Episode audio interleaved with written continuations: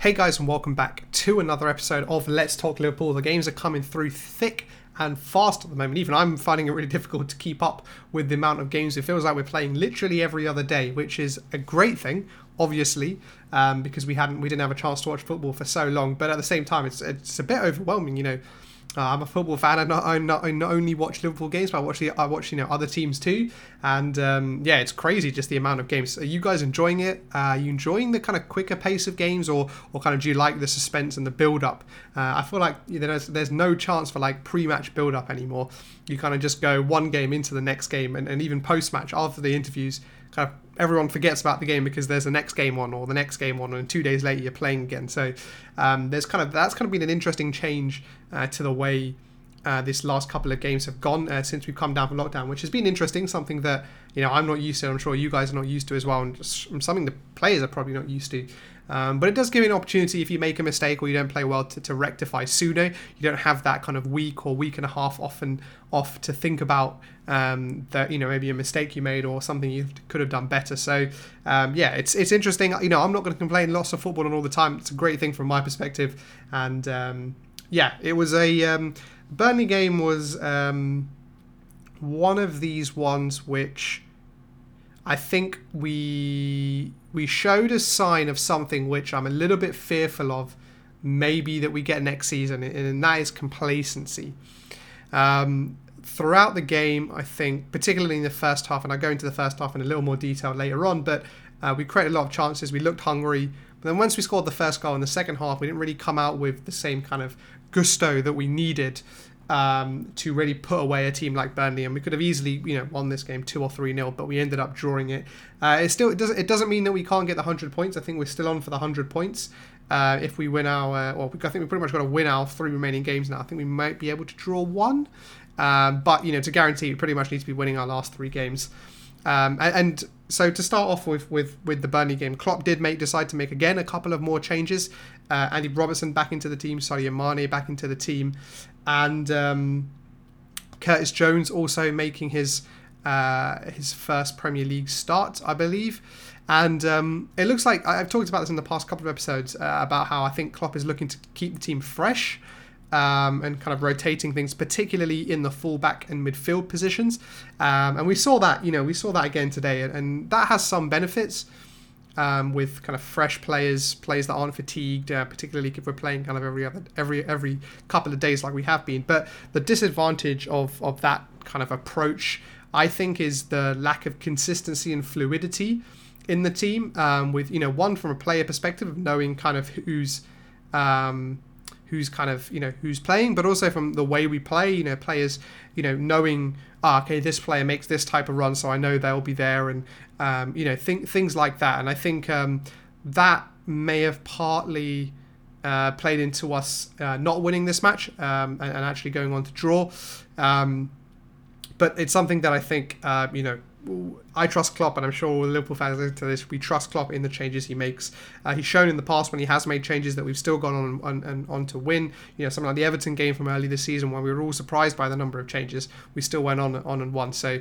Um, uh, I don't, you know, I'm not questioning Klopp, but it's just something that I think he maybe he's maybe done a little bit too much of. Um, also, you know, going into this game, we had the kind of I'd say slightly frustrating news that Jordan Henderson will be out for the rest of the season uh, for the remaining three games. He's obviously been you know a huge pillar of success for us in uh, you know throughout the whole of this season, and it's kind of sad to see him um, kind of miss out on the last couple of games, and they're going to be tough as well. We've got Arsenal, Chelsea, and then Newcastle, so there, w- there won't be any walk in the park um, games, um, and we could be we could be under real threat from those teams who still have a lot to play for themselves.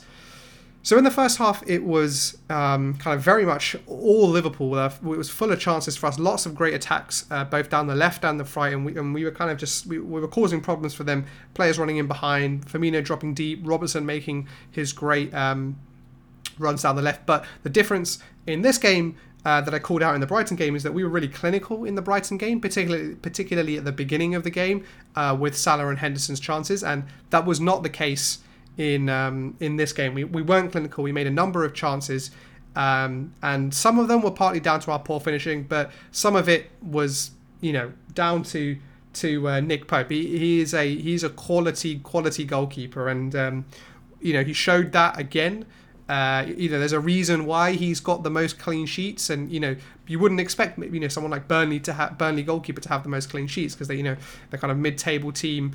Um, you know, you expect them to concede a lot, but it's because of his brilliance. And I, I think 100%, I think Gareth Southgate needs to relook at that England number one position. Uh, because for me, in my perspective, Jordan Pickford just isn't good enough in that position.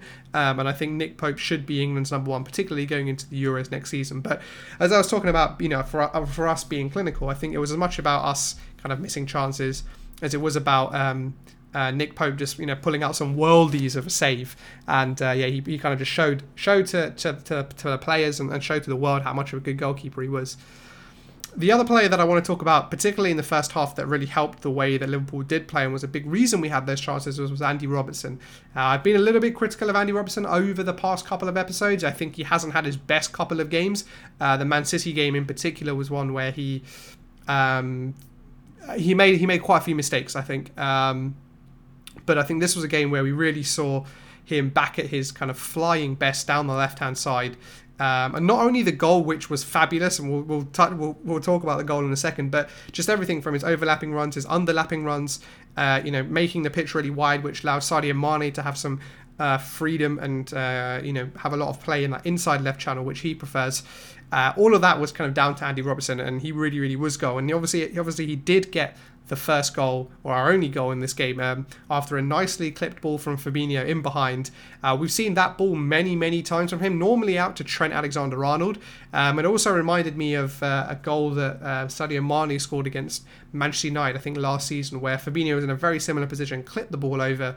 Uh, Sadio Mane finished that last time, but this time it was a fantastic header from Andy Robertson. He kind of like flicked his head at the ball so the ball kind of curved into the far corner. It was like one of these great, you know, great finishes that you would normally, if it was a right footer, you'd hit with the outside of your foot um, to get that kind of fade away. And it was it was crazy to see a, a header like that. And um, when you see the trajectory of the of the ball, you, you realize how good of a header it was. And I was watching it on BT Sport here in the UK, and even Peter Crouch, one of you know who's got the record for the most Premier headed goals in the Premier League, even he was speechless at the goal. It really, really was a uh, a fantastic uh, one ball over from Fabinho and then two fantastic finish from um, Andy Robertson. And we went in at half time. I think everything was kind of going fairly well. I don't think Klopp would have had anything uh, too negative to say to the players. I think it would have just been keep it up um, and try and uh, you know put this game to bed. Uh, don't don't don't. Um, give them hope basically and, and kind of i think that's kind of what we did uh, we kept a lot of the ball we had a lot of possession in the second half but we didn't really create any proper chances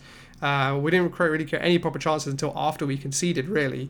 And I think we were just kind of passing the ball around, and, and we, I think maybe the players were thinking if we keep the ball, it's fine. You know, they're not going to score, and, and you know when it's one 0 it's all it, all it takes is one chance from the opposition, uh, and they can be back into the game. But fair play to Burnley, um, they did get back into the game from a from a free kick, uh, won by Tarkowski, and then it was a great kind of uh, on the turn finish from Jay Rodriguez into the corner, and. Um, yeah, I, I, think it was, you know, as much as I could go on about a couple of things, maybe defensively that could have been better. Uh, you know, I have to praise the finish um, and and you know Burnley as a whole for, for the way they play. And I think um, here at Let's Talk Liverpool, I like to you know praise the opposition as well when they do things well or when they are a good team. Um, you know, it's not always down to our mistake, and you know, I don't hate every other team, but one of the things I really like about Burnley, and which is why I think you know I, I was uh, I'm not too too salty about them kind of getting the equaliser is that Burnley are a team that have an identity and they're not and it's not you know not the not the fancy kind of uh, identity that you know of a, of a you know a Barcelona or, or anyone like that but they're not afraid to be who they are. And I think that's a really really kind of powerful uh, personality and something really really powerful to to project out into the world. Um, uh, and that you know, that all comes from from Sean Dyche and in, into all of the players. You know, the way they know the way they try to play. They, there is a reason they've been so solid in the Premier League for a number of seasons now because they have a way. They have a way that plays. It works for them, um, and it's been successful. And it's got them. You know, even got them into Europe. So, uh, you know, fair play to Burnley. Um, obviously, it would have liked to see us get the result anyway and, and, go on and win, but unfortunately not. But you know, got to put some got to put some praise out there to Burnley because um, I uh, yeah really really like the way they play and really really good team. I think one of the things, kind of watching the game and just kind of thinking about it in hindsight, uh, one thing we maybe could have done differently was and this is kind of not just for the Burnley game, but for, for any team we play where we know they're going to kind of, particularly Anfield, sit back and sit behind the ball um, and try and kind of defend us and maybe hit us on the break. And, and that is to. I'm thinking whether we should play kind of two attacking midfielders um, in games like that. So, so obviously, I kind of tried and tested, and, and I think the Klopp's preferred midfield three of Fabinho, Wijnaldum, and Henderson. Now, I've talked in a number of episodes about kind of the creativity problem as a result of that. Um, uh, but in games like this, where you know like Henderson was out, right? So let's say we'll, we'll, rule him out of the pitch for the moment, where we have Fabinho, um, and then it was Curtis Jones and Wijnaldum who played alongside Fabinho. Now, this is a kind of game where where I was questioning: Do we need someone like Wijnaldum?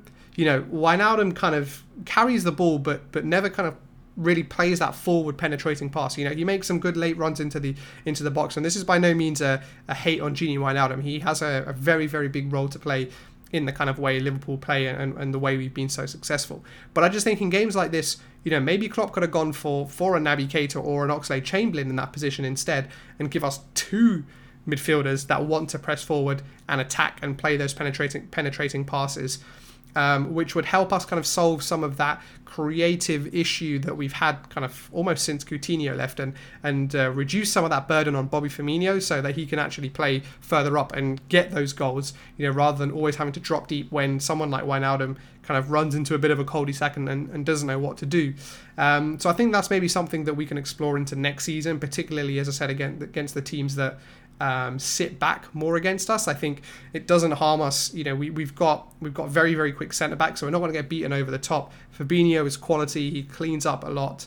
Um, and it's not like Naby Keita and Oxlade Chamberlain and Curtis Jones didn't track back anyway. You know, these players are always putting a shift defensively as well as offensively, but just give us something different offensively than someone like Gini Wijnaldum or Jordan Henderson does. Um, so it'll be interesting to see whether Klopp tries that uh, next season. But the player for player of the match for me, just as we end out this episode, was was 100% Andy Robertson. Um, as I said earlier, I criticised him a little bit over the past couple of uh, episodes of Let's Talk Liverpool um, because I think he's made some uncharacteristic mistakes from the kind of high standards we we kind of know and love from Andy Robertson. But today he showed everything that was uh, great about you know great about him and, and why we've you know we've we've been so solid particularly in that left back position uh, for the past couple of seasons now. He made those those overlapping underlapping runs gave the space to Mane um, to work in that inside left channel and, and everything kind of just worked worked really really well for him. Um, and the shout out to Klopp today um, is going to be around what I talked about at the beginning about consistency I would like Klopp to, to keep a consistent 11 now uh, for the remaining games against Arsenal, Chelsea, and Newcastle. Um, we've got kind of we've got enough of a gap, I think, between all the games uh, to, to allow us to do that. But uh, I'll be interested to see how if he does that, kind of uh, if we if we can keep consistent and, and kind of uh, maybe play a little better than we have in the past couple of games. But that's it for this episode, guys. Uh, I uh, hope you've enjoyed this episode of Let's Talk Liverpool. If you're watching this on YouTube, please subscribe. If you're listening to this, please head over to my YouTube channel and subscribe if you're there. But uh, thank you guys for watching, and I'll catch you on the next one.